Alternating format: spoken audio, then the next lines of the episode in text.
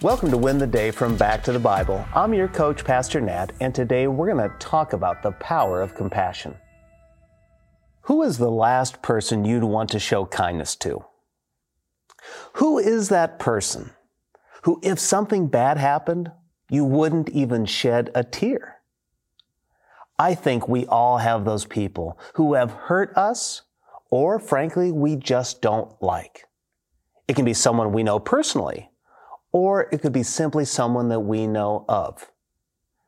But have you ever considered the compassion and love Jesus had even for his betrayer? It's an incredible story that we need to hear. This compassionate love is found in John chapter 13, beginning in verse 21. After saying these things, Jesus was troubled in his spirit and testified, Truly, truly, I say to you, one of you will betray me. The disciples looked at one another, uncertain of whom he spoke. One of his disciples, whom Jesus loved, was reclining at table at Jesus' side. So Simon Peter motioned to him to ask Jesus of whom he was speaking.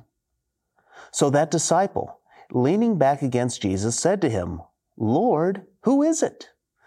Jesus answered, It is he to whom I will give this morsel of bread when I have dipped it. So when he had dipped the morsel, he gave it to Judas, the son of Simon Iscariot. Then after he had taken the morsel, Satan entered into him. Jesus said to him, What you are going to do, do quickly. Now, no one at the table knew why he said this to him.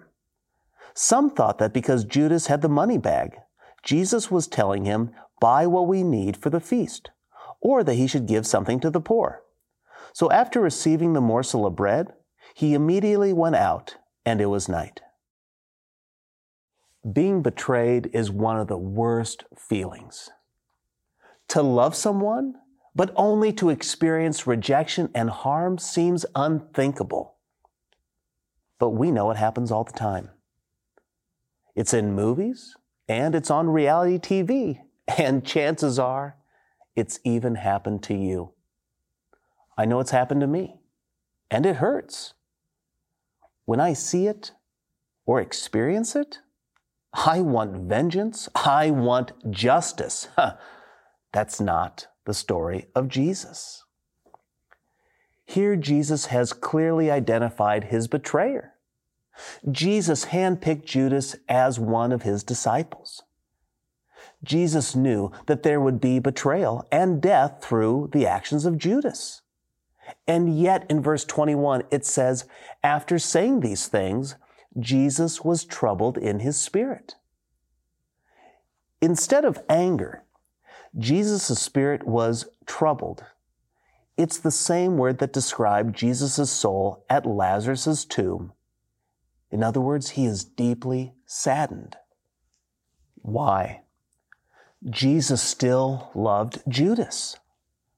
Jesus came to seek and save the lost. He came to make the sick well and the spiritually dead alive. He came to transform his enemies into his family. Though these actions must take place, it broke Jesus' heart. He cared for Judas. I mean, think about all the things Jesus had shown and done for Judas. And yet Judas would betray him. It's gut wrenching. Jesus knew that apart from his gift of salvation, it meant hell for Judas, an eternity away from the Savior. This broke Jesus' heart. This betrayal would lead to the worst kind of punishment, to the worst kind of torture and death. It was a lot to feel all in one moment. Jesus' heart was breaking. Yes, for the pain, but also because of his great love. But we find no bitterness, no resentment, no vengeance. We find compassion and love. Today, who are the people who've hurt you or hurt others and it drives you to anger? I can think of those people. I don't want to love them. I want justice. I want vengeance. And apart from Jesus' free gift of salvation, they'll receive it. That reality broke Jesus' heart. It should break our heart today. So identify those people and ask God to give you a heart for them.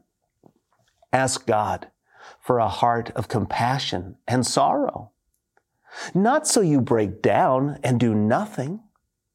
Ask for this so your heart moves you to forgive them and offer them hope that only Jesus provides.